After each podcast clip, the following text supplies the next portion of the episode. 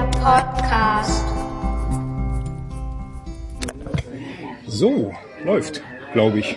Läuft? Gucken wir mal. Jetzt musst du das Jingle singen. Jetzt haben wir gar keinen Einspieler dabei. Ja, das kommt nachher noch. Das machen wir zu Hause. Also Intro machen wir zu Hause. Okay. Genau. Aber erstmal, herzlich willkommen zum Outdoor-Spirit Podcast, Ausgabe 24. Und wieder mit dem Robert. Prost. Ja, live, genau. Und diesmal wieder mit anderer Atmo. Ja, andere Atmo. Draußen ist zu kalt. Wir verwirren die Hörer jetzt erstmal. Jedes Mal eine andere. Erstmal antrinken. Ah. Genau. Also, ich hoffe, das passt von der Atmo her, ne, dass sie, wir können ja mal, ne, alle ins Achtung stellen. Ja. Oh, bitte, Aufnahme! Ah, hast du gehört? Die kommentieren direkt live mit.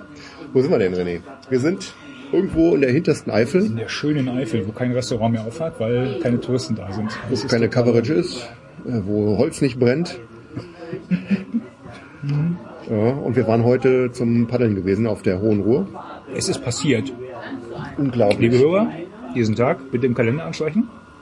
Robert hat seinen Helm nass gemacht. Wie lange sprechen wir drüber im Podcast? Seit 2 Jahren?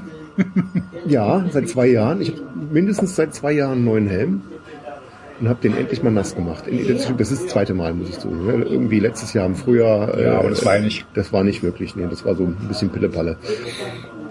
Aber diesmal endlich artgerecht ausgeführt. Auf Wildwasser. Und zwar ordentlich Wildwasser. Wildes Wildwasser. Die Ruhr, die war nämlich heute gut eingeschenkt mit Pegel. Ja, Pegel war zwischen 80 und 90 irgendwas. Ja, irgendwas. Pegel Dedenbronn. Mal checken. Und normalerweise ab 35, glaube ich, kann man fahren. Ab 60 macht Spaß.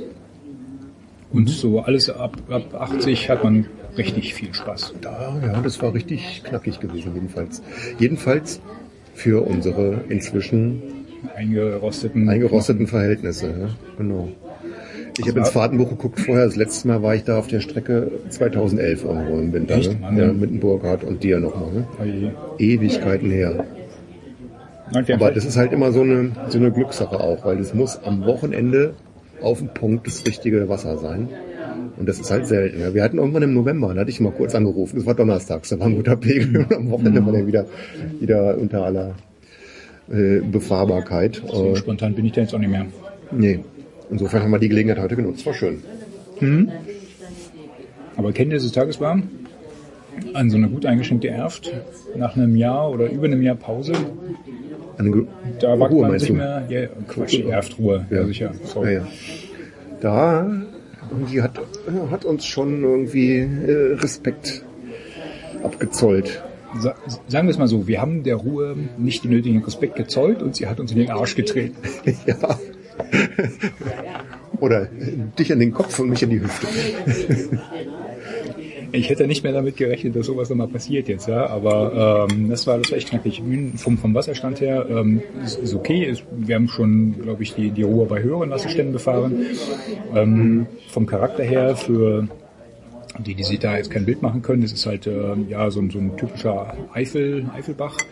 Wenn der ordentlich eingeschenkt ist, dann geht's da auch richtig zur Sache, weil Steine drin liegen, weil so ein bisschen verblockt ist zwischendurch, Bäume können drin liegen. Und im Grunde ist auf der Hohen Ruhr, und wir sprechen hier wieder von der Hohen Ruhr, die durch Monschau nachher durchgeht, auf dem letzten Stück. Und da muss man quasi permanent aufpassen, ne? Wenn man, das ist eine frühe Erfahrung auch schon. Wenn man da anfängt rumzutändeln und wenn die Konzentration nachlässt, dann hängt man vom nächsten Stein. Und es gibt so ein paar markante Punkte, ne? Das sind viele Sachen, ne? Weil wir, wie gesagt, keinen Respekt gezollt haben, offensichtlich. Wir sind viele Sachen auf Sicht gefahren. Ne? Den haben wir doch schon 100 Mal. Ja. Komm, wir wissen ja, wo es lang geht. Ne? Das letzte Mal vor 3 Jahren. Aber im Grunde hat's ja überall funktioniert, ne? Was wir nicht gefahren sind heute war der Knochenbrecher, lieber Axel, ne? Knochenbrecher sind wir nicht gefahren, weil sind wir ausgestiegen und haben die Boote den Perlbach noch ein Stück hochgetragen. Was sich echt gelohnt hat, weil der Perlbach, ja, ne? Das unterste Stück, das war richtig toll, ne? Ja, ja. Auch nochmal ziemlich, also für so einen kleinen Bach, relativ wuchtig, ne? So eine schmale Rinne, wo richtig Action ist. Das war schon irgendwie so Wildwasser 3 gewesen. Schmale Rinne, kein Kehrwasser. Klasse, das hat richtig ordentlich runtergepfiffen. Hat Spaß gemacht. Also lohnt sich, dieses Umtragestück, das lohnt sich. Aber keine Ahnung, wie 200-300 Meter so getragen, ne? Ja, vielleicht einen Ticken mehr. Aber das hat total Spaß gemacht. Sehr gut. Auf jeden Fall. Also lohnt sich auf jeden Fall im Vergleich zum Knochenbrecher. Ja. Knochenbrecher ist so ein Wehr. so ein Schrägwehr mit ganz vielen dicken Steinen drin und da kann man irgendwie runterballern, haben wir bis jetzt auch relativ oft gemacht, aber eigentlich immer, ne? Das, ja, das schabt halt enorm Material an den Booten ab und irgendwie Spaß macht's nicht. Und es ist halt auch, wenn man dann da kennt hat, ist halt schon gefährlich. Ja. Kann man sich halt, wie gesagt, die Knochen brechen, darum heißt das Ding ja. Wenn sich da querhaut durch die Steine, dann hast du echt Probleme. Da möchte ich nicht auf der Nasenspitze runterrutschen. Und quergehauen hat es mich heute schon relativ oft irgendwie. Fing direkt am Anfang an, da bin ich irgendwo stecken geblieben und da kam der Herr Outdoor Spirit hinten angedüst und ist in dieselbe Stelle reingesemmelt und hat mich da wieder rausgeschossen. Das war eigentlich ganz gut, weil das hätte ich da noch ein bisschen gekämpft. Einmal Billard spielen? Ja, Bootbillard. Und da bin ich nochmal irgendwo hängen geblieben. Da bin ich dann, auch irgendwie so quer auf dem Stein, den ich nicht gesehen hatte, der so halb überspült war. Und dann hatte die Strömung mich da netterweise so schön ausbalanciert davor. Da konnte ich mich aber selbst befreien. Ja, jetzt geht es ein bisschen nicht chronologisch voran. Und beim dritten Mal sah ich, wie der René in so einer etwas dickeren Walze am Kämpfen war. Und fahre ich doch ein bisschen weiter rechts. Ja, die Linie gekriegt, wollte ihn da überholen, ging aber gar nicht, weil ich richtig fett stecken geblieben bin und wie sich hinterher herausstellte, so fett, dass die Bootsspitze nach innen eingedellt worden ist von meinem alten Salto. Da hast du richtig mitgekriegt, ja. Ja, Wahnsinn. Ich hab nur gemerkt, dass ich da aufgerumst bin, aber die hätte auch irgendwie reißen können. Ne? Ja, echt ein Lob auf das Material, das ist halt nur nach innen gedellt und nicht gerissen. Mhm. Und dann hat's mich quer in die Walze gezogen und ich hatte dann irgendwie dreimal versucht zu eskimotieren und bin immer gleich mal wieder reingeschmissen worden, weil ich in der Walze hing. Hab dann auch gemerkt, dass ich mit dem Paddel da irgendwie gegen die Steine komme und naja. Das sah zumindest sehr spektakulär aus. Ich glaube, die Stelle bin ich vorgefahren, ne? Genau, hast du ja gerade erzählt. Ja, genau. Und dann schaute ich mich um und sah nur, wie der Kopf aus dieser Walze rausguckte. Zum Glück hat er rausgeguckt. Der schöne rote Helm. Der schöne rote, der durfte ja nicht nass werden. Alles andere war weg. Robert kämpfte und irgendwann war der Kopf so weit weg vom Boot, dass ja, normalerweise konnte, dass du ausgestiegen bist. Normalerweise rolle ich ja mal, bis der Arzt kommt. Aber hier in dem Fall kam der Arzt was früher. Da kam kein Arzt. Ich wollte ja nicht, dass er kommt, weil irgendwie meine Schulter ist noch ein bisschen lediert von diesem Mountainbike-Gedönse da im Oktober und deswegen hatte ich da jetzt nicht so die Motivation, da extrem alles zu geben beim Eskimotieren, weil das ist ja auch immer so ein bisschen aus Kugel gefährdet. Und gerade diese komische Bewegung, die man beim Eskimotieren macht, die tut halt ein bisschen weh noch. Ja, und das jedenfalls bin ich da geschwommen und das war ganz lustig. Das frisch hingezogen, ne? Das hat sich gezogen. Das war nämlich gerade am Anfang von so einer, da kam diese fette Walze und dann ging es richtig nochmal so durch so eine verblockte Strecke durch irgendwie. Ja. Und da hat's mich ordentlich durcheinander gewirbelt. Ich habe ja relativ schnell die vorgeschriebene Haltung beim Wildwasserschwimmen eingenommen, also auf dem Rücken liegend, Füße flussab. Aber die konnte ich nicht an allen Stellen einhalten, weil ich da ordentlich durchgewirbelt worden bin und rumgedreht und rumgeschmissen und gegen die Hüfte gedonnert und jedenfalls habe ich auch gedacht, entweder habe ich zu viel gefuttert oder meine Schwimmweste hat zu wenig Auftrieb, weil in dieser Schwimmlage liegt man dann normalerweise eigentlich relativ bequem und sicher und treibt da vernünftig den Bach runter. Ich hatte mal das Problem, dass mein Kopf relativ oft unter Wasser war. Tja. Was ja, eigentlich nichts Schlimmes, aber irgendwie es nervt halt. Wenn du dann gucken willst, wo du dann jetzt, ob du ein bisschen mehr links oder rechts musst, um den nächsten dicken Stein doch vielleicht aus dem Weg gehen zu können. Und wenn du dann halt nicht gucken kannst, weil ständig die Rübe unter Wasser ist, ist halt nervig. Ne? Ja. Aber das war jetzt irgendwie keine kritische Situation, weil da auch total viele Paddler unterwegs waren. Kamen Horden an uns vorbei. Ich bin dann irgendwie nachdem dieser Katarakt, keine Ahnung, wie lang waren das? 50 Meter, 100 Meter? Ne, 50 Meter vielleicht. Ein bisschen länger sogar. 100? Ja, ist ein bisschen gesprungen. 100?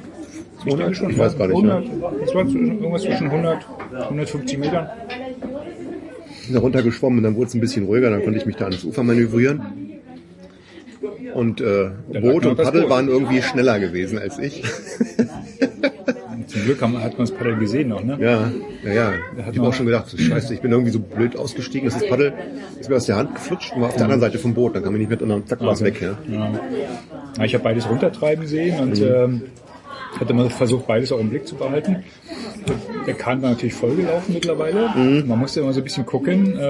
Eigensicherung liegt ja immer noch vor. Mhm. Und jedes Mal, wenn ich geguckt hatte, ja, jetzt könntest du mal das Boot dir holen, dann kam die nächste Stufe. Guten Tag. So, oh, da gibt's einmal Philipp. Ja, den nehme ich. So. Ich nehme das andere dann. Ja, schön. Hier ist Ihre Beilage. Wunderbar. Bitteschön. Guten Appetit. Das ist ja artgerecht jetzt heute Abend hier. Ja, also. So, und jetzt wissen wir auch, wo wir sind. Wir sind dann im Restaurant. Falls man das an der, ja, am Ambiente noch nicht gemerkt hat. Schon gehört, ja. Naja, auf jeden Fall musste ich das Boot immer wieder zwischendurch ein bisschen laufen lassen. Um dann die nächste Stufe zu meistern. Und da kamen halt dann die 150 Meter zusammen. Ne? Mhm. Aber zum Glück standen wir alle auf einer Seite. Du bist auf der rechten Seite rausgekommen. Ja, Boot und Paddel lagen auch da. Ja, und ich habe dann irgendwie gemerkt, boah, das wird doch mit der Schwimmerei und bei Temperaturen von auch draußen so, keine Ahnung, 1 Grad oder was. Mhm. War es eigentlich warm im Wasser, oder? Das hat ja mehr als gehabt als 1 Grad. Aber irgendwie war das doch unangenehm auf Dauer. Ich war dann ganz froh, dass ich draußen war. Und sobald ich draußen war, war mir auch gar nicht mehr so richtig kalt, ehrlich. Die Finger ein bisschen, aber mit den Neo-Klamotten und Paddeljacke, das ging schon gut. Mhm. Nur musste ich dann nochmal, keine Ahnung, 300-400 Meter im Gebüsch entlang nach Fluss ablaufen, bis ich zu meinem Retter gekommen bin, der mein Boot geangelt hatte. Bis du beim Boot warst. Mhm. Mhm. Mhm. Und damit waren wir quitt. Bitte? Damit waren wir quitt. Damit waren wir quitt. Weil was war denn vorher passiert, René? Mhm. Ungefähr, keine Ahnung. 1 Kilometer weiter oberhalb. Auch ein Schrägwehr. Der sogenannte Favoritentöter mitten in Monschau. Wo du normalerweise immer schön viel Publikum auch hast. Yes. Weil eine Brücke ist noch eine Promenade nebendran. Ne? Genau, eine Bogenbrücke. Links eine Durchfahrt, rechts eine Durchfahrt. Die linke Durchfahrt ist eigentlich so der Klassiker. Das Problem da ist, dass der... Entschuldigung, ich muss unterbrechen. Lecker, das Ding. Boah. Das Problem an der Stelle ist, da ist halt so eine Art... ja, wie nennt man sowas? Ziemlich ein kleiner Kanal, dieser Schrägwehr. Da haben die so eine Rutsche eingebaut. Eine Rutsche, genau. Mhm. So eine Kurzrutsche eingebaut. Und normalerweise fährt man halt genau mittig, um da halt mit dem Wasser durchzuschießen. Das ist ein bisschen tricky, weil das Wasser zieht genau auf die Wand zu, mhm, das Ufer zu, und dann muss man das Boot ein bisschen schräg halten und dann unten wieder rauspumpen.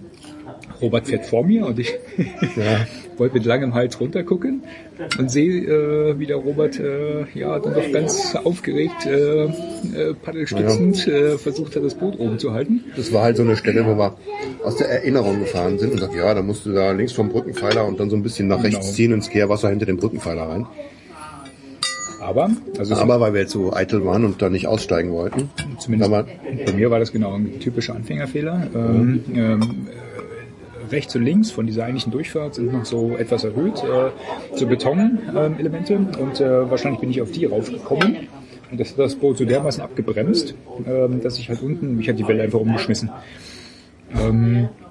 Einmal gerollt, gleich wieder reingefallen und dann habe ich so dermaßen, bin ich mit dem Helm auf die Steine gedötzt. Oh. Dass bei mir sofort jede Motivation zum weiteren Rollen flöten war. Wenn ich wäre die Stelle, wo ich eigentlich auch schon fast baden gegangen wäre. Mhm.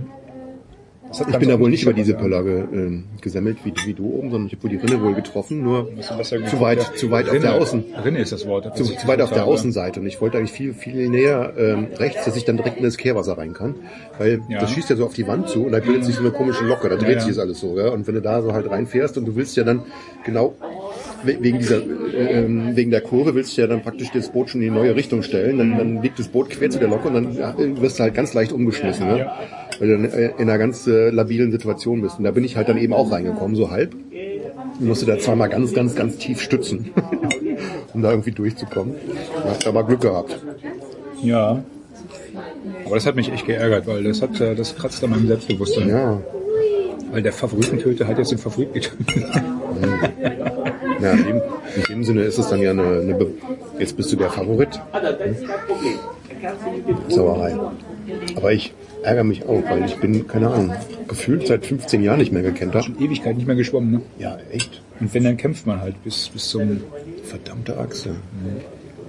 Ich kann mich nicht entsinnen, wann ich das letzte Mal ausgestiegen bin. Ich weiß echt nicht mehr. Das ist aber Ewigkeiten her. Ja. Ja. Alles aber so passiert das halt, ne? Ja. Die Konklusion wäre, öfter paddeln. Ja, öfter paddeln. Viel öfter. Auf Wild war es auch nicht so Muschi-Bubu-Kram. Ja, also mein Helm, ich kann das ja auch, fällt mir am Bild noch beim... Du brauchst einen neuen. Im Blog posten. Nee, erstmal nicht, ich hoffe nicht. Normalerweise, wie ist denn das? Bei Motorradhelm sagst du, einen Sturz und dann musst du ihn ersetzen. Ne? Aber ich hoffe, da ist... Nee, bei Paddelhelm nicht. Der hat ganz ordentliche Riefen abbekommen. Halleluja. Ja, und vor allen Dingen, sag mal, auf der Ohrhöhe, ne? Also es gibt ja so eine Helme, die sind so... Oh ja. Wie nennen die sich? Wie nennen die sich ganz... Ja, die sind so ein bisschen, die sehen aus wie so ein Army-Helm irgendwie, die haben nur so, ja. Die gehen nicht über die Ohren rüber. Ja, diese Playboat-Helme da, ne? Also die Playbooter haben die ganz oft, genau. Wenn ich mit so einem Sweet Strutter unterwegs gewesen wäre, dann das hätte auf die Ohren gegeben. Mhm. Ich bin halt froh, dass ich einen Full-Cut hatte. Ja, genau, Full-Cut heißen die, ein Half-Cut oder sowas, gell? Half-Cut, die sind einfach nur... Die kannst du so platt auf den Tisch legen und dann liegen die wie so ein Topfdeckel auf dem Tisch. Nee, Half-Cut ist ja das, was du hast, wo das Ohr frei ist. Du kannst ja die Polster abnehmen. Ach so. Du hast einen Half-Cut, ich habe einen Full-Cut. Bei dir ist das, bei mir geht es aber auch über die Ohren rüber, aber mit einem Polster. Genau, das ist Polster, das kannst du rausnehmen. Bei mir ist da halt Plastik. Das, was du meinst, sind diese Freestyle-Helme. Mhm. Das ist aber jetzt nichts Full-Cut, nichts Half-Cut, das ist einfach nur okay. Style. Extrem-Cut. Ja, Extrem-Cut. Ja, mit so einem Helm, keine Ahnung, das hat auf die Ohren gegeben. So ein Tonsurschützer. Ja. Das hätte das jetzt nicht so viel gegeben, oder? Aber wäre schon Schluss gewesen. Zumindest haben sie die Berge-Geschichten, hat alles wunderbar funktioniert. Uns ist nichts weiter passiert. Mhm. Außer, wobei, ja, das kann man jetzt fast gar nicht erzählen. So dämlich. Ich wollte, ich fahre ja meistens ohne Brille. Weil ne, kaltes Wasser und kalte Luft und dann Körperwärme besteht die Brille ständig. Und ich wollte gerade mein Paddel aufnehmen und wollte mich runter und übersehe dabei einen Ast. Und ramm mir diesen Ast genau ins Auge. Boah. Mhm. Ich dachte, so blöd kann man noch gar nicht sein. Das war echt fies. Also heute ist echt, heute war der Wurm drin. Mhm. Aber dafür hat es sonst alles gut geklappt, oder? Punkt umgetroffen. Aber echt, ne? Das Schneegestöber hat aufgehört, sobald wir an der Einsatzstelle waren. Ja.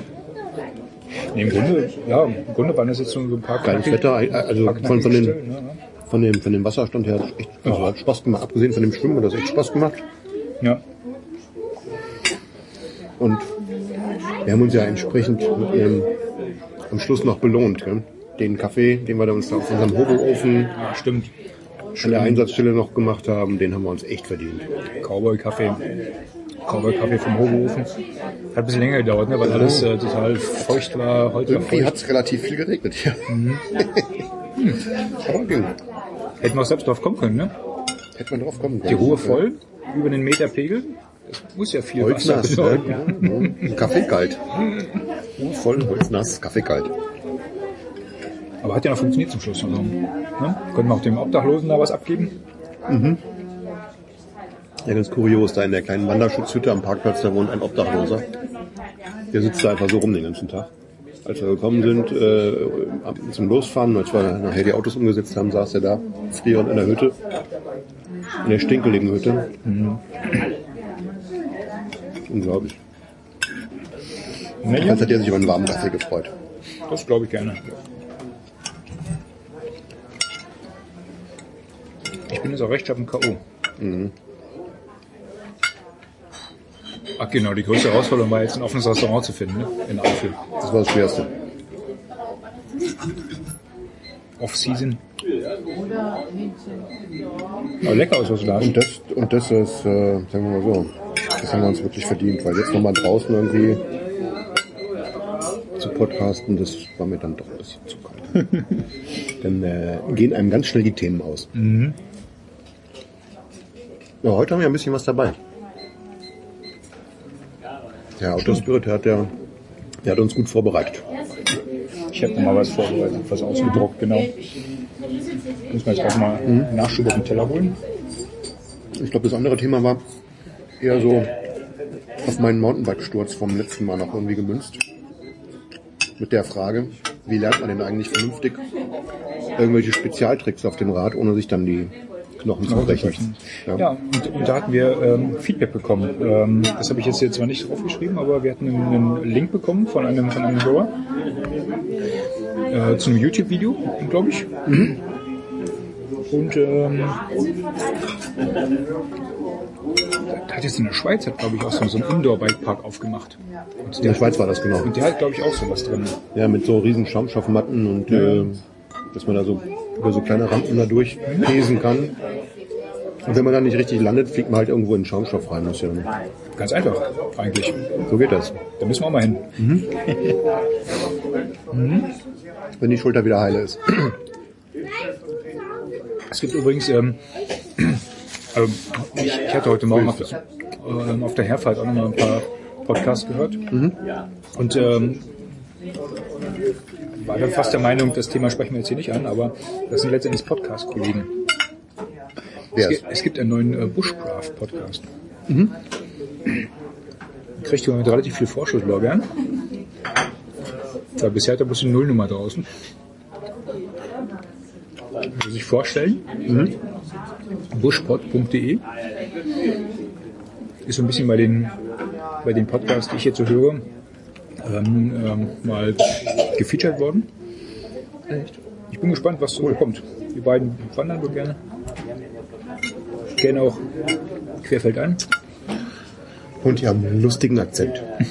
Die kommen nämlich aus Franken. Stimmt. Allein wegen ihm als Akzent lohnt sich das.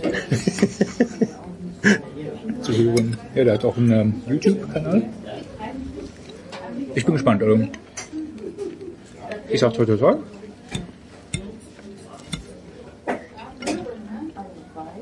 Ich glaube, das mit dem Kaffeekochen wird ihm gefallen, weil er hatte ja in der Nullnummer erzählt, dass er durch Rumsurfen auf irgendwelchen auf den Hoboofen gekommen ist. Genau. Weil er heute dann auf einem von unseren Hobos da einen Kaffee gekocht haben, das würde ihm gefallen, oder? Stimmt.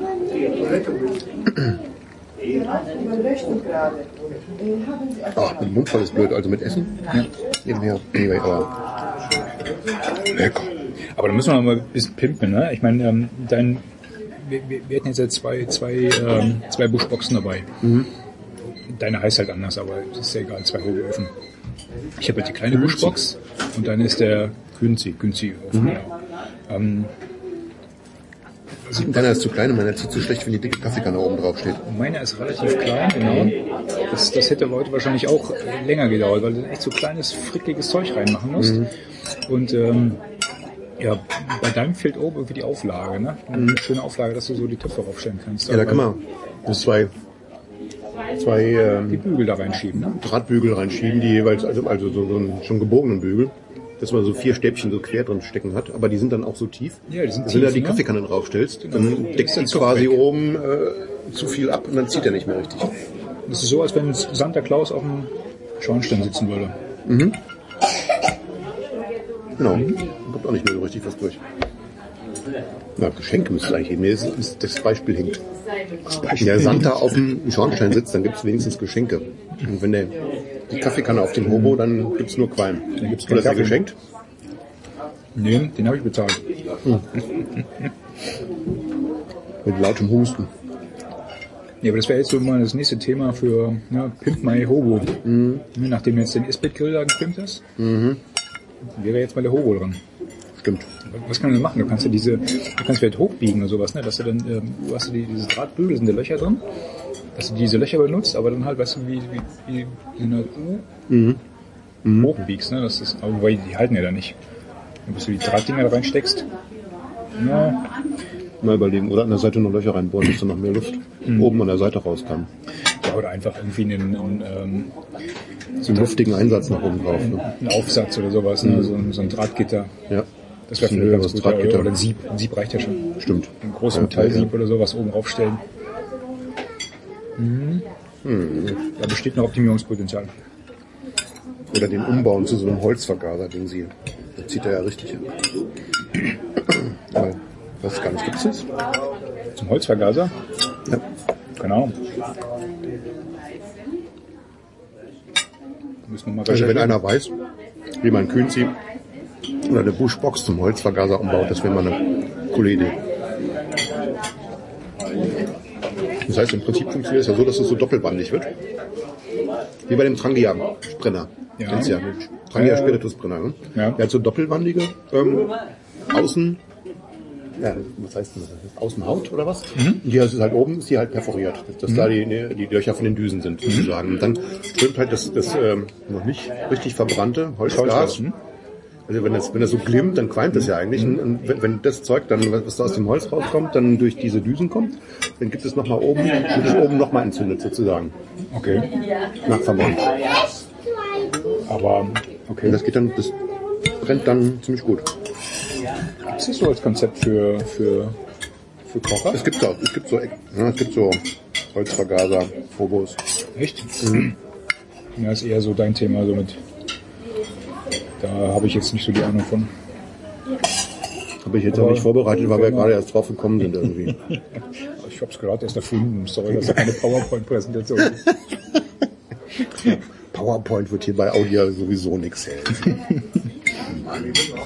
Ja, aber da kann man, so sehr wie ich diese Hobos mag mittlerweile, ne? Aber immer gibt es irgendwo was, wo du denkst, naja.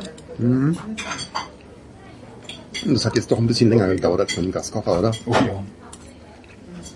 Ich hoffe nur, dass der Obdachlose uns ja nicht ausgelacht hat. Er wollte ja schon von seiner Pappe abgeben, das entzünden. Boah, ich weiß, was das gestunken hätte. Entschuldigung. Essen, Dankeschön.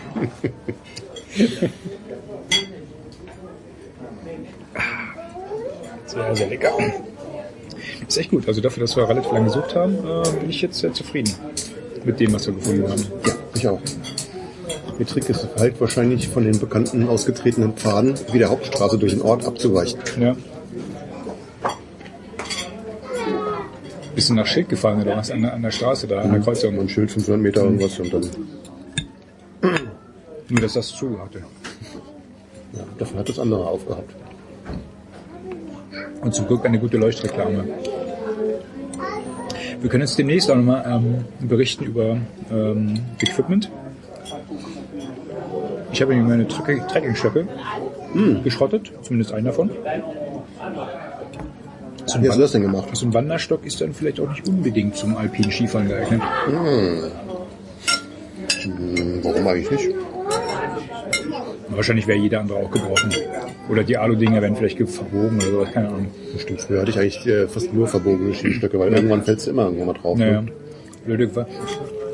Die haben mir halt insofern gefallen, als dass man die schönen kleinen zusammenfalten konnte. Oder in den Rucksack verschwinden lassen konnte, wenn du mal ohne fahren wolltest. Oder wenn du die Actioncam dabei hattest, auf dem Stativ und sowas. Deswegen wollte ich dann nicht mal die langen Skistöcke mitnehmen. Und ja. Das waren so teure mit Carbon oder was, ne? Mhm. Eieiei. Die brechen dann natürlich, die verbiegen nicht, die brechen einfach. Die brechen direkt, das ist so eine unsaubere Bruchkante daran. Sonst ist, ich bin schon froh, dass ich mich da nicht nochmal aufs Maul gelegt habe. Mhm. Weil ich wollte irgendwie losfahren und denkst, was schwabbelt denn da rum? Einmal auf den gebrochenen Stock aufstützen. Ja, ich hatte jetzt bei Twitter gefragt, ob sich sowas lohnt, sowas zu reparieren, weil wenn du jetzt bei Leki auf der Seite guckst, dann findest du nicht direkt hier Ersatzteile, LPIA. Hatte aber vom Uli aus München den Hinweis bekommen, also er hat seine schon mal reparieren lassen. Und, kann man so ein Segment austauschen? Ich hoffe es mal. Ja. Ich habe Leki jetzt mal angeschrieben und hoffe, dass sich entsprechend melden. War jetzt am Wochenende erst, wo ich die E-Mail geschrieben habe. Wo ist es gebrochen? Aha, in der Sollbruchstelle. Na, dann können wir es tauschen. Was haben Sie damit gemacht? Alpin-Skifahren. Das kostet aber. Genau. Ja, mal gucken. Eigentlich war ich ja von den Stöcken total begeistert, ne? Aber das wäre ziemlich ärgerlich, da sich komplett neues Pärchen zu kaufen. Du kriegst halt keine Einzelteile, ne? Das ist echt übel. Ja, außer du verkaufst deinen anderen Ganzen jetzt noch auf eBay. Kriegt man einen Einzelteil. Ja, aber vielleicht hat ein anderer auch einen kaputten von der gleichen Sorte. Ah. Das wär's. Aber dann soll er mir da lieber sein geben. Stimmt. Da müsst ihr euch einig werden. Kommt auf den Preis an, würde ich sagen. Ja, mal gucken. Aber, hast du gelesen neulich, die Mitteilung mit dem Skifahren, die sie gefunden haben? Ja. Mhm. Wahnsinn, ne? 86 Jahre. Nicht ein 86-Jähriger, sondern nach 86 Jahren vermisst sein. Er ist in den 20er Jahren irgendwie zur Skitour aufgebrochen. Überreste gefunden. Und wieder zurückgekommen waren, ja. Und was man gefunden hatte, waren Knochen. Überreste von einem Schuh mit Nägeln unten drunter. Da hatte wohl noch so eine Art Steigeisen dran. Mhm. Und ein Holzski. Das ist von einem Holzski. Ja. Hält das Equipment länger als die Leute. Interessanterweise war mein erster Gedanke wirklich, heute wäre das wirklich so, dass du würdest in so eine Höhle gehen. Da liegen nur die Plastiksachen rum. In 90 Jahren hast du, und da liegt dann so eine Marmorjacke. Ja, genau, irgendwas. Genau, der Gore-Tex-Kram. Und sieht noch relativ gut aus, weil kommt ja kein Licht hin zum Ausgleichen und sowas, ne? Genau, ist immer noch wasserdicht. Steht so eine Pfütze drin. Irgendwelche Frösche leben da drin. Mhm. Die Uhr geht noch. Ja, genau. Genau. 1000 Jahre Gangreserve. Ich gerade so eine jeden Morgen geht der Wecker von der Uhr an der Höhle los.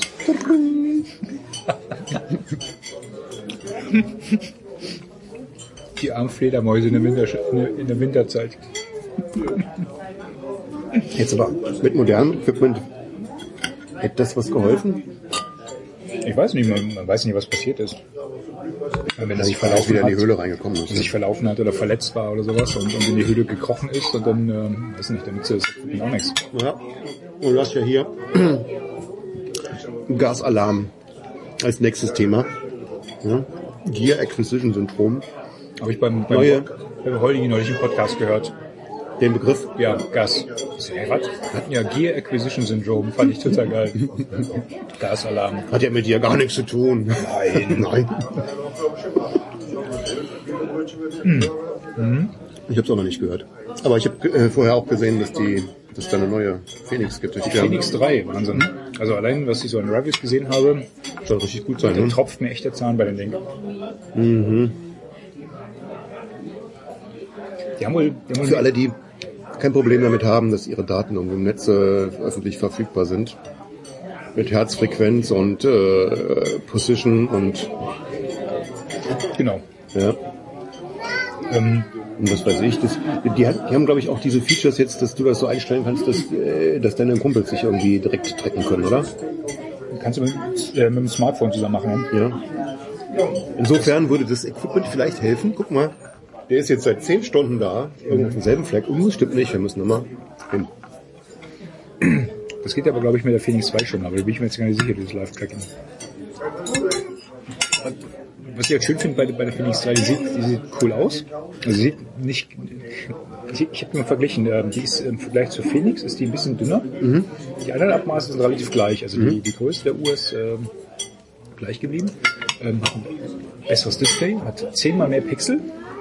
Also die ist richtig schön feinauflösend, kann Farben. Genau, bunt ist die ja. Und die hat die ganzen neuen Fitnessfunktionen noch mit drin. Die ganzen neuen Fitnessfunktionen drin. Ne? Also beim Laufen kannst du jetzt auch so diese Bodenkontaktzeiten haben. Das macht er mit. Was der wohl nicht mehr hat, was wir hier rausgenommen haben, ist die Kartenunterstützung. Du hast ja hier so eine rudimentierte Karte drauf und kannst hier auch OSM-Karten draufladen. Das geht, ich glaube, das gibt bei der 3 nicht mehr. Da sind sie sich ein bisschen... Da haben sie so eine andere. Richtig. Da haben die sich jetzt explizit so als Mini-GPS-Gerät am Handgelenk sein sollen. Da haben sich wahrscheinlich in-house selbst die Konkurrenz geschaffen. Mhm. Und ich hatte schon ein paar Blog-Einträge gelesen, die gingen so in die Richtung, ja. Mal gucken, wie es ankommt. Ob sie es vielleicht nochmal nach entsprechenden Beschwerden nochmal nachschieben. Oder ob es, also ich habe die Kartenfunktion nicht benutzt, ehrlich gesagt, bisher. Ne? Mhm. Aber interessant fand ich es halt schon. Aber die löst bei mir... Ja, aber bei der ersten Fēnix ist das Display auch relativ schlecht auflösen, sodass das mit der Karte eben ein bisschen... ist nicht so runter. Das ist ja bei den normalen...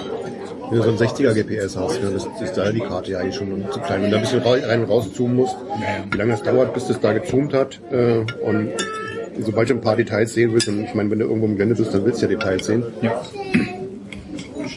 Und dann verlierst du schon mal die Orientierung zwischen den Zoomstufen. So war ich denn jetzt. Ich meine, was ich halt ab und zu mal gemacht habe, ist, wenn du dir wirklich den Track anzeigen lässt. Und ich glaube, das musste eigentlich bei der neuen auch noch gehen. Ne? Dass du halt weißt, okay, du hast jetzt halt die Runde fast vollendet. Mhm. Du bist jetzt in der Nähe. Mhm. Ich hätte das im Sommer in Slowenien, bin ich ja gelaufen. Einfach, was ist denn das Sochi? Einfach, zack, drauf zu. Und da finde ich es ganz in Ordnung, dass du alles mal gucken kannst. Du bist denn jetzt im Verhältnis zu deinem Startpunkt.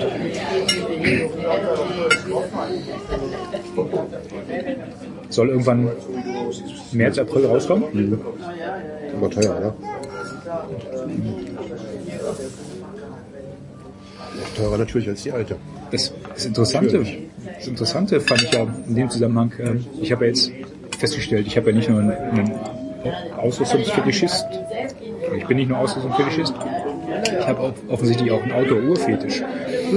Ich habe ja die neben der Fēnix auch die Suunto Core. Mhm. Und ich habe aus ganz alten Zeiten, die habe ich neulich im Auto gefunden, auch noch eine alte Casio. Die lag da so, weißt du, in der Fach, in der Mittelkonsole. Und ich weiß gar nicht mehr, wann ich da das letzte Mal die Batterie habe wechseln lassen. Die läuft und läuft und läuft. Und die habe ich bestimmt seit bestimmt 20 Jahren in Uhr. Wenn du mal irgendwo in eine Gletscherspalte fällst, solltest du die dabei haben. Ja. Hier mit der Garmin bist du echt verloren. Da ist dann nach, weiß nicht, nach fünf Wochen, ja. Aber wenn das GPS an ist, dann ist es noch schneller. Ja, das geht relativ schnell. Mhm. Bei der Suunto kannst du auch den Akku selber wechseln, also die Batterie. Mhm. Das habe ich wohl schon mal gemacht. Und bei der Casio war das wohl immer so, dass du die halt zum Uhrmacher bringen musstest, damit du die Batterie wechselst, damit sie wieder wasserdicht verschlossen wird. Aber läuft. Ich weiß nicht mehr, ob alle Funktionen noch so funktionieren, aber das war echt erstaunlich. Cool. Was haben wir noch? Ja, hier dieser Vorschlag da von der amerikanischen Polizei, fand mir ganz witzig. Leute, interessant, indirekt, ne? Wenn ihr in die Wildnis geht, macht mehr Selfies. Das ist cool, oder? Hm? Als ob die NSA nicht schon wüsste, wo du bist. Die wissen aber nicht, wie du aussiehst. Stimmt. Deswegen Selfies machen, damit die Rettungskräfte dann wissen, nach welcher Farbe von Jacke und Rucksack sie suchen müssen. Ne? Im Grunde bräuchtest du da jetzt ein Big-Data-Konzept, wo dann halt die NSA weiß, wo du bist. Und Facebook weiß, wie du aussiehst. Genau. Und mit dem Selfie, genau. Wenn du dann vielleicht auf Facebook postest oder weiß der Geier wo, weißt du auch, wie du dann an dem Tag ausgesehen hast. Genau. Nützt ja nichts, wenn du dann, keine Ahnung, 10 Wochen altes Bild reinpackst. Richtig. Also Google Maps ist da keine Option. Als ich unter den Satelliten stellte. Hintergrund ist wohl der, dass man einfach sagt, okay, wenn du halt in die Wildnis gehst und irgendwas vorhast, mach ein Bildchen, damit man weiß, was für Klamotten du angehabt hast. Ne? Ist denn jetzt eine blaue Jacke, eine rote Jacke, roten Helm, wie auch immer. Ja, enorm hilfreich ist in dem Fall so Tarnfleckzeug. Genau. Dann wissen sie, wie das sie gar nicht suchen brauchen. Dann kommen die erst gar nicht. Genau.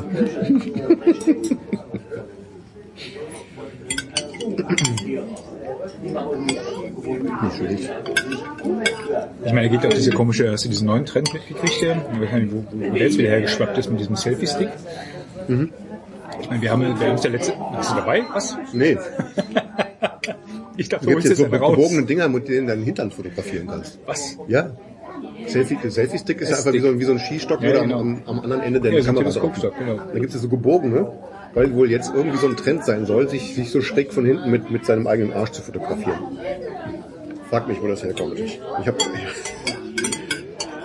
hab mich irgendwie so halb verzweifelt. Das war hier irgendwie Outdoor-Magazin oder so. Echt? Ja. Das amerikanische. Zweifelnd, dumm grinsend, habe ich da gleich weitergeklickt. Also, was ein Schwachsinn. Oder? Naja, aber erstaunlich, mit was man wohl Geld verdienen kann. Ja. Ich meine, dieser Trend mit sowas ähnlichem waren wir auch schon unterwegs. Halt, ne? Dieser Teleskopstab für die GoPro ist ja letztendlich nichts anderes. Nur, dass du halt da jetzt vorher so eine Klammer drauf hast, wo du ein Smartphone anhängen kannst. Mhm.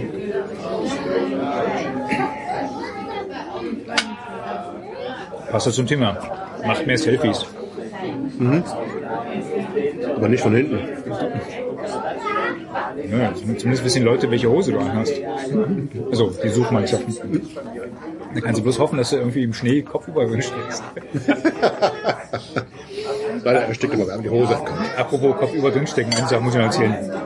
Wir waren ja jetzt im Winterurlaub und waren leider auch von relativ wenig Schnee betroffen. Es hatte allerdings, während wir da am Kleinweißertal, also wir fahren ja Weihnachten ins Kleinweißertal, am zweiten Weihnachtsfeiertag fing es an zu schneien. Am zweiten Weihnachtsfeiertag fing es an zu schneien, es hat 4 Tage durchgeschneit. Richtig, richtig cool. Und ich hätte schon gedacht, ob das eine gute Idee war, da hinzufahren, wenn alles trocken ist und braun. Ja, ich hatte echt überlegt, ob ich irgendwie Wanderschuhe mitnehme oder sowas. Ich habe genau zu den Jungs gesagt, Jungs, wenn kein Schnee ist, dann gehen wir wandern cashen. Übliche Reaktion. Aber im Grunde war es doch besser als eigentlich befürchtet. Und wie gesagt, alles das, was nach dem zweiten Weihnachtsfeiertag kam, hat für alles entschädigt, was vorher war. Ne? Wir waren jeden Tag Skifahren, die haben ganz rührend. Ich habe noch nie so viele Leute mit Schaufeln im Skigebiet rumlaufen sehen. Ne? Die haben alles zusammengeschaufelt und zusammengeschüttet, wobei der Schnee war. Also, die haben sich echt rührend gekümmert. Ne? Ach so, weil die Betreiber haben geschaufelt oder was? Die haben halt dann, das war nicht so viel Schnee. Ich dachte, wäre sehr viel gefallen, oder? Ja, am Anfang aber nicht. Ach so. Am Anfang war nicht so viel und dann haben die alles die Reste zusammengekratzt und dann irgendwie Pisten draus gemacht. Okay, ja, wirklich das absolut möglichste getan haben. Und dann waren wir halt am Heiligabend, waren wir danach auf der Kanzelwand, also da kannst du ein Stück hochlaufen zum Gipfelkreuz und ein bisschen gucken. Und dann fing es, wie gesagt, am zweiten Weihnachtsfeiertag an zu schneien. Richtig heftig. Gut, da war die Sicht halt mies, ne? Dann ist das Skifahren halt auch ein bisschen was anderes. Und wir sind dann am letzten Tag, also diese Wochen gehen immer von Samstag auf Samstag. Wir haben gesagt, wir fahren nicht nach Hause, haben wir letztes Jahr schon gemacht, war sehr schön. Wir gehen nochmal auf die Schwarzwasserhütte. Ne? Also wer meinen Blog ein bisschen liest, der kann es wahrscheinlich auch gar nicht mehr hören, weil Schwarzwasserhütte haben wir im Sommer gemacht, im Winter gemacht etc. Und haben jetzt diesmal auch wieder reserviert, haben gesagt, wir würden gerne den Urlaub verlängern um einen Tag. Und was ich nicht wusste, die macht erst am 28. auf. Hatte uns aber schon, wahrscheinlich brauchen wir ein bisschen Vorlauf, um das vorzubereiten und sowas alles. Und hatten uns halt bestätigt, dass wir am 27. hochkommen können. Na cool. Fast fertig. Ganz alleine auf der Hütte. Ja, fast. Also wir sind hochgelaufen. Der Weg war einigermaßen gespurt. Du konntest halt auch sehen, dass wir da mit dem Schneemobil hochgefahren sind. Aber dadurch, dass halt jetzt schon wieder geschneit hatte, bist du halt so durch so leidlich frischen Neuschnee gelaufen. Halt, ne? Also jetzt nicht so die Massen, aber war echt schön. Schön verschneite Landschaft, echt klasse. Das hat immer was. Sind wir hochgelaufen. Bis zum Schluss hat die beste Gemahlin der Welt immer noch Zweifel gehabt, dass die Hütte wirklich auf hat. Das führte dann dazu, dass mein Großer oben über den Rand guckte und sagte, ja, das Licht. Schön. Ja, und dann ist das so, jetzt haben wir wirklich Atmung. Wir scheinen eine Geburtstagsfeier zu lauter reden. Im Nebenzimmer. Das ist eine kleine Challenge für Auphonic nachher. Aber ich, ne? Auf jeden Fall, wenn du da hochgehst, geht's die ganze Zeit lang so relativ flach. Dann kommst du an den Melköde an, dann wird es ein bisschen steil, da gehst du durch den Wald raus. Und dann, wenn du aus diesem Wald rauskommst, dann hast du immer so einen Steilaufschwung auf so einen Hügel, ohne Bäume, wo die Hütte oben drauf ist. Ne? Und da konntest du sehen, da ging eine Spur, ging relativ direkt in Falllinie hoch und eine Spur ging so außenrum. Und ich wusste, dass außenrum ist so die Winterspur, da gehst du so außenrum in diesen Hügel rum und kommst von hinten an die Hütte. Und dann habe ich gesagt, komm, was wollen wir machen, ne? Entweder kurz und knackig oder halt außenrum. Wir haben uns für kurz und knackig entschieden und da musste ich echt Spuren halt, ne? Das war dann wirklich so knietiefer Schnee. Und dann haben sie so Spuren geschlagen halt, ne? dass die Family hinten hinterher stachsen konnte, ne? War alles ganz in Ordnung. Oben, wie gesagt, Licht leuchtet, Familienfrieden war gerettet. Und auf der Hütte, wir waren lange Zeit die Einzigen. Dann kam eine Gruppe von Schneeschuhgehern. Das war so ein Kurs, glaube ich, so 7, 8 Leute, glaube ich. Und das war's dann aber auch, ne? Am nächsten Morgen, wie gesagt, es hat die ganze Nacht durchgeschneit, es hat die ganze Nacht durchgeweht. Und morgens, die Tür ging nicht mehr auf. Wir hatten letztes Jahr haben wir halt gesehen, dass er mit seinem Schneemobil runterknattert und einen Weg macht, ne? Weil er ist ja auch daran interessiert, dass die Tagesgäste hochgelaufen kommen. Ja, klar. Ich habe gefragt, wie sieht's denn aus? Fährst du heute? Sagt er, nee, ich kann nicht. Ja? Der Schnee war so blöd, also war zwar viel Schnee, aber noch nicht verdichtet, dass vorher kein Schnee da war. Sagt er, ich hab Schiss, dass ich gegen die Steine gegendenke und mir das Fahrwerk versaue. Ne? So, also heute kann ich da nicht runterfahren. Ne? Greift so hinter sich, holt so 4 von diesen diese Schlitten halten, da wurde ich aber nur so auf so ein Plastik gesetzt und dann vorne so ein Griff dran. Hier, mitnehmen. Probiert's. Ist, soll ich die da stehen lassen oder was? Und er sagt, ja, komm hier, schenke ich euch. Ja. Krass. Cool. Gehst am besten darüber, Richtung, da kommt ja auch mal so ein Materiallift hoch. Mhm. Bis nach vorne könnt ihr gehen und dann am besten Falllinie runter und dann unten seht ihr schon, wo die Spur von gestern hochging. Dann sind wir hin. Das ist echt großartig. Der Schnee wurde immer tiefer, ne? Knie, kam so langsam an die Hüfte ran. Und dann dachte ich, komm, jetzt probierst du es mal. Da war ein bisschen Gefälle. Ich setze mich auf dieses Ding jetzt da. Ich hatte meine Schneeschuhe, weil ich ja hinter dem Rucksack. Mhm. Setze mich auf diesen Schlitten und versinke echt bis zum, keine Ahnung, bis zur Hüfte und weiter im Schnee. Das war so fluffig. So. Badewanne. Habe ich bei Facebook, kann ich dir mal zeigen, habe ich bei Facebook als mein Hintergrundbild gerade hochgeladen oder so. Bis hier, bis zu der ersten, groß im Schnee steckst, ne? Dann habe ich gedacht, okay, vielleicht doch blöde Idee, habe mir die Schneeschuhe untergeschnallt und habe dann sozusagen für die Family wieder gespurt. Mhm. Traumhaft.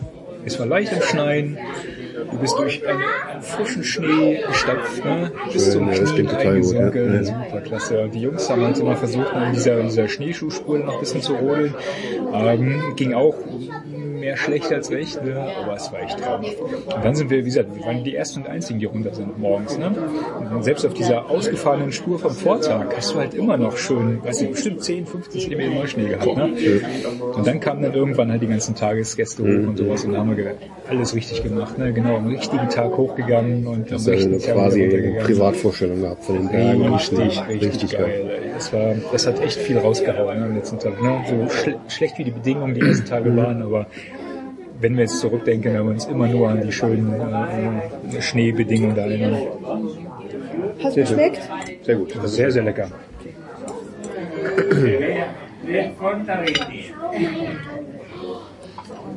Jetzt bin ich natürlich am Überlegen, welche Farbe die Schneeschuhe haben. Ich eigentlich zum Geburtstag schenke.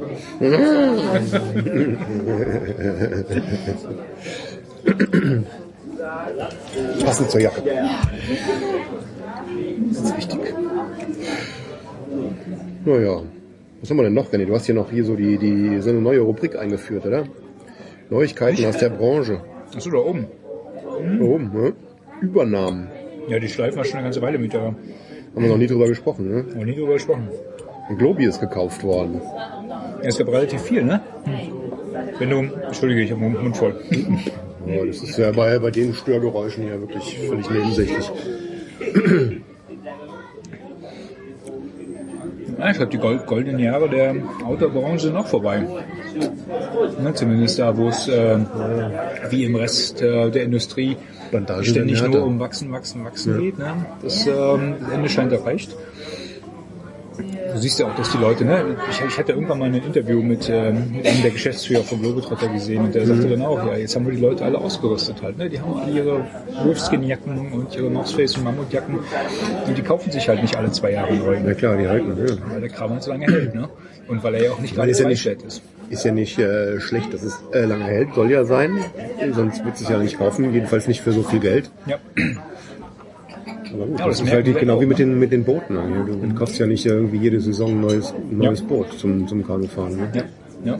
Ist ja gut, das soll ja halten. Das ist ja auch irgendwie dann nachhaltig, wenn du die Sachen lange benutzt und nicht so viel Müll produzierst. Aber ja gut, das ist halt nur folgerichtig. Aber offensichtlich merkt die Autobranche das jetzt. Ne? Und das sind halt genau die Sachen, die das ist jetzt schon ein paar Wochen her halt. Ne? Aber Globetrotter wurde übernommen von einer schwedischen Outdoor-Kette.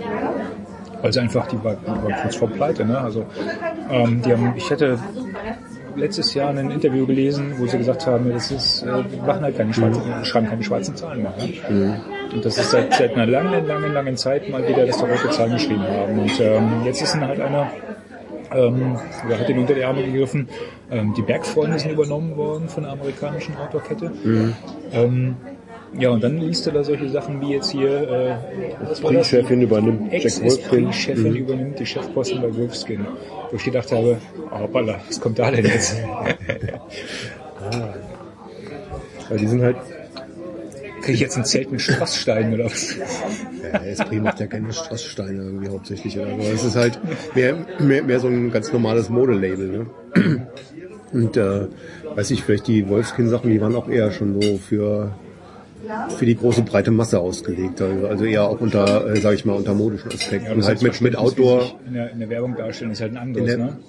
Aber ja, aber wie es in der Szene wahrgenommen wird, ist glaube ich nochmal anders. Oder das ist dann eher so wieder, das ja gut, das ist zwar eine Outdoor-Marke irgendwie, aber die sind dann eher nicht so Hardcore, sondern eher so breite Masse und ja, für die Hundebesitzer und Geocacher und so. Und jetzt die Flammen an. Welche Freunde wolltest du nicht mehr? Aber egal, das lieber einen Freund verloren als einen guten Spruch verpasst. Ja, aber ist ja so, ne? Ich meine, im Grunde hast du ja recht, die haben sich ja dann doch eher an die breite Masse gerichtet. Und, ja, aber das wundert mich deswegen auch bei Globi, weißt du, das ist ja auch nicht jetzt unbedingt so ein Laden, vielleicht vom Ursprung her halt für hochspezialisiert für irgendwelche Expeditionen, machen sie vielleicht nebenher auch noch. Du kriegst ja auch relativ viele gute Sachen da, aber die haben auch enorm viel Kram in ihren Filialen, die halt so eher so, sag ich mal, modische Outdoor-Sachen sind. Ja, aber die mussten ja wachsen, ne? Musst ja haben, damit du irgendwie überleben kannst, aber anscheinend reicht das trotzdem nicht. Mhm. Das ist das Interessante halt. Ich meine, die Strategie vom Globetrotter, die hat sich ja schon daran gezeigt, dass sie dann immer mehr Hochglanzgeschäfte mitten in der City aufgebaut haben. Ne? Und das fand ich nochmal ganz spannend. Ich habe einen von meinen so entfernteren Kumpels, der arbeitet im Sportgeschäft hier bei uns irgendwo, und der meinte so, wenn ich mir das angucke, die Dinger, die machen keinen Profit, können keinen Profit machen, ne? Bei der Lage und den Preisen und den Flächen, die sie innen drin halt damit, so, mit diesen Becken irgendwie in Köln zum Beispiel, damit mit diesem Kanubecken, das sieht zwar toll aus irgendwie, ja, es ist eine saugute Idee, also alles keine Verkaufsfläche, aber es ist keine Verkaufsfläche, das ist alles nicht produktiv und du hast halt eine sauteure Lage da. Ne? Wobei ich damals mal verstanden habe, dass die Margen relativ groß sind, gerade so ein Bekleidungsgeschäft. Ne? Ja. Aber offensichtlich reicht es nicht, um so genau sowas aufzufangen, ne? So exponierte Lage. Und, ja, aber du willst ja dann auch die Leute dann vernünftig beraten, dann brauchst du halt viele gute Verkäufer und vor allen Dingen viele halt. Ja? Wenn du dann das Ding über 6 Etagen hast und du musst dann an jeder Etage irgendwie 5, 6 Leute rumspringen haben. Da hast du schon enorme Betriebskosten. Ne? Und dabei ist das Angebot von Globi gar nicht so groß, ne? Wenn du mal so guckst. Ne? Das aber es ist halt auch beratungsintensiv, oder? Wenn du jetzt nicht gerade Pullis verkaufst oder Jacken. Bei Jacken geht's vielleicht schon los, aber wenn du jetzt irgendwie anfängst, hier einen Schlafsack zu kaufen oder irgendwelche Wanderschuhe, da hast du doch so einen Verkäufer mal relativ lange belegt. Das stimmt allerdings. Ja? Also, kostet auch. Ich bin gespannt, wie es weitergeht, weil viele werden wahrscheinlich sich auch, also der wird wahrscheinlich genau das gleiche Phänomen gegriffen haben wie im Rest der Online-Handelsketten, dass du dich da hast beraten lassen, dann hast du den Kram doch irgendwann noch bestellt. Bei Amazon. Ja, das ist natürlich fies. Ja, bei Globi kannst du ja auch online bestellen, aber... Ja, zu den gleichen Preisen halt, ne? Ja. Noch was zu trinken? Ja, also ich bin echt gespannt, wie das weitergeht. Ja. Ne? Wie gesagt, scheint dann doch das Ende der Fahnenstange erreicht zu sein und mal gucken, wie das da weitergeht. Ich meine, die Zeit der Übernahme war ja vorher schon da, ne? Dass irgendwie Essen da zusammengegangen ist. Habe ich das Thema selber angerissen, ohne vorbereitet zu sein, aber irgendwie Lauche und Mars und Bär und sowas, also die hatte ich dann eher auf dem Schirm, weil die auch so Expeditionsfahrzeugsausrüster waren. Ne? Mhm. Ich glaube, da sind die schon zusammengegangen und die hatten doch... Wurden die von Globetrotter übernommen? Und keine Ahnung, irgendwas ist da auch passiert. Man mag mich geißeln, wenn ich das jetzt nicht auf die Reihe kriege. Okay, ich habe hier noch ein sauberes Messer. Ein Trekkingmesser wäre besser. Ein Trekking? Oder ein Trekking? Das wäre Trekkingmesser oder ein dreckiges? Trekkingmesser. Ich kann dann auch an den Schuhen vorbeistreifen. Ja, gucken wir mal. Ich bin gespannt, wo das hinführt, was wir da noch zu sehen werden. Ich denke mal, dass da das Ende noch nicht erreicht ist bei den... Also auch die ganz andere Übernahmen. Ne? Es gab jetzt einen Hersteller, der ist auch pleite gegangen. So ein Ultralight-Hersteller. Wer war denn das hier? Der die ersten... die ersten Ultralight-Shelter so gebaut hat, die man so auch, sag ich mal, im breiteren Publikum vorgestellt hat. Wie hießen denn die? Packlight? Nee, nicht Packlight. Packlight nicht, das war so verkehrt, aber irgendwie, wie gesagt, aber da... Müssen wir noch mal in einer späteren Folge erreichen. Ja, ich denke mal, das Thema wird uns sowieso öfter mal beschäftigen. Das ist ein Dauerbrenner-Thema. Ja, ich denke mal, da passiert noch einiges. Was ist denn dein Gadget-Tool-Pick des Monats? Pick des Monats. Oder der Sendung. Ist ja nicht unbedingt immer monatlich. Pick des Podcasts. Outdoor. Ja, das ist sogar... Pick des Podcasts. klingt noch besser irgendwie. Ne? Also, musst du die Brille sauber machen. Hast du einen Pickschutz? Puckschutz. Nee, meiner ist auf alle Fälle mein inzwischen alter Helm, den ich zum ersten Mal nass gemacht habe. Ah. Hat mich sehr schön warm gehalten und geschützt. Ich bin trotz Kenterung und Schwumm zum Glück nicht aufgedonnert mit dem Kopf. Irgendwie, das müssen wir ja nicht haben, so wie du. Aber war ein guter Kauf.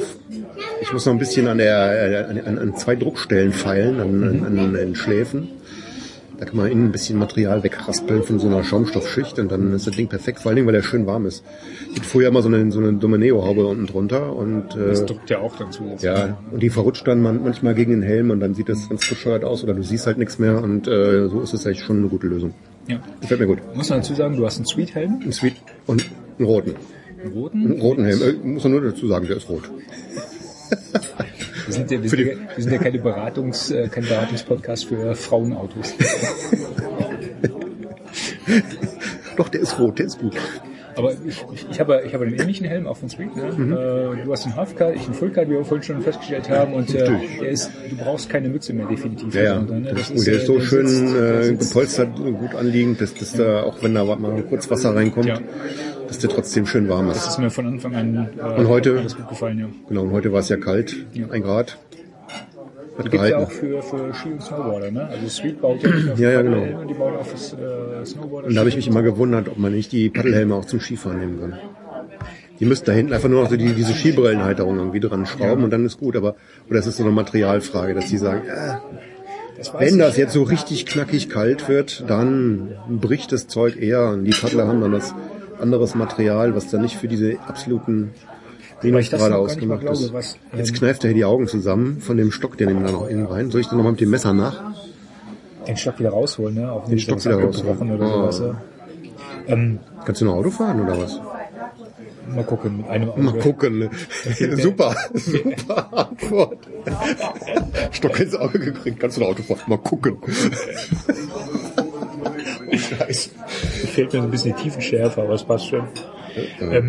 Was mir in dem Zusammenhang immer auffällt, du siehst ja relativ oft Leute, die jetzt vielleicht nicht so oft fahren, Ski, dass die mit Fahrradhelm fahren.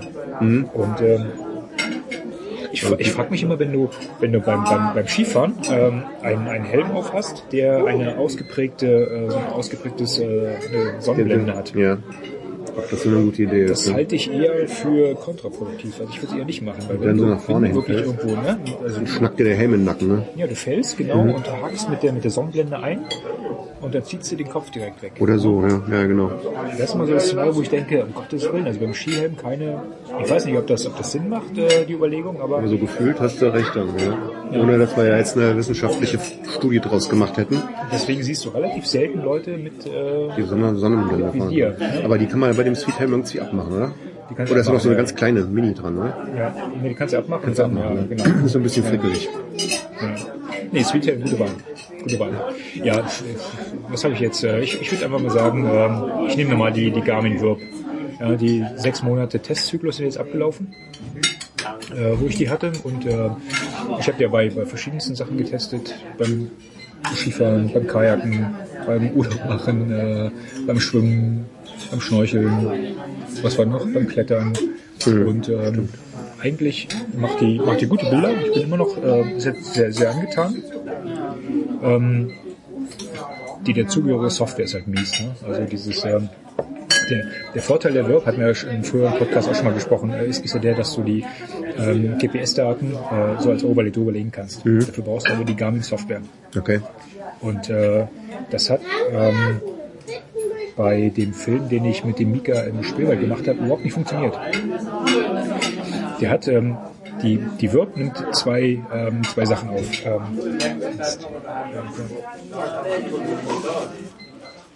Ich brauche total ab gerade. Wir müssen den Outdoor-Spirit gleich ins Auto legen. Ins Auto legen. Und dann müssen wir noch eine Abschleppschlacke. Wie heißt das? Schubstange. Abschleppstange frickeln aus irgendwas. Ich habe Ducktape. Schlepp ich dich im Auto. Ich habe Kabelbinder dabei. Also du machst die VIRB an und dann fängt die an, die Tracking-Daten aufzuzeichnen und legt die in einem separaten File ab. Also von dem Moment an, wo du Power-On machst, fängt die an aufzunehmen. Und dann nimmt die nochmal Positionsdaten auf für jeden Videoclip. Das sind zwei separate, ne? Also hast du, wenn du von so einem Tag kommst, hast du mehrere Szenen gefilmt, hast du eine große, ich bin mir jetzt nicht ganz sicher, welche jetzt ist, ob du die, ich glaube was eine GPX-Datei, eine GPX-Datei für die komplette Laufzeit und du hast FIT-Dateien für die, also die jetzt auch aus der Uhr rausfallen zum Beispiel, ne? FIT-Dateien für die Videoclips. Und normalerweise kannst du die schön übereinander legen, dafür brauchst du diese Garmin-Software, diese VIRB-Edit heißt die. Und funktioniert ganz gut, kannst du auch schön die Sachen visualisieren und sowas alles. Wenn du jetzt aber, sage ich mal, eine Rundtour gemacht hast, wo du abschnittsweise gefilmt hast, dann willst du ja nicht nur diese einzelnen Abschnitte dann, ne? Also du kannst den Track so visualisieren, ja. Ne? Dass du einfach so ne? Die Zeichnung dann auf dem Video hast. Dann willst du ja nicht nur die einzelnen Abschnitte das sehen, sondern die komplette Track. Ne? Das heißt, dann kannst du hingehen und sagen, verknüpfe mir jetzt bitte mal meine Videodateien mit dem File, was die komplette Laufzeit aufgenommen hat. Und das synchronisiert nicht so richtig. Habe ich gemacht. In der Vorschau zeigt er alles an. Nur, wenn ich es exportiert habe, auf dem finalen Endergebnis ist es wieder nur abschnittsweise drauf gehabt. Da habe ich 3 Tage dran gesessen und habe es nicht hingekriegt, bis ich nervt aufgegeben habe. Das mit dem Auge sieht nicht gut aus, Herr Autospirit. Ich glaube, wir sollten mal Schluss machen, ja, Leute. Wir machen jetzt hier langsam mal Feierabend. Aber nichtsdestotrotz, die VIRB ist eine gute Kamera. Ich hätte sie heute, zum Glück haben wir sie heute beim Paddel nicht dabei gehabt. Sonst wäre sie weg gewesen. Ihr hättest die abgeschossen im Helm. Oh ja. Ich hatte ernsthaft heute Morgen überlegt, ob ich die Halterung recht an den Helm klebe. Dann hätte ich sie nur abgerissen. Dann ist sie weg gewesen, glaube ich. Also dann doch besser links an den Helm. Du hättest sie beim Eskimotieren abgerissen. Irgendwie sowas.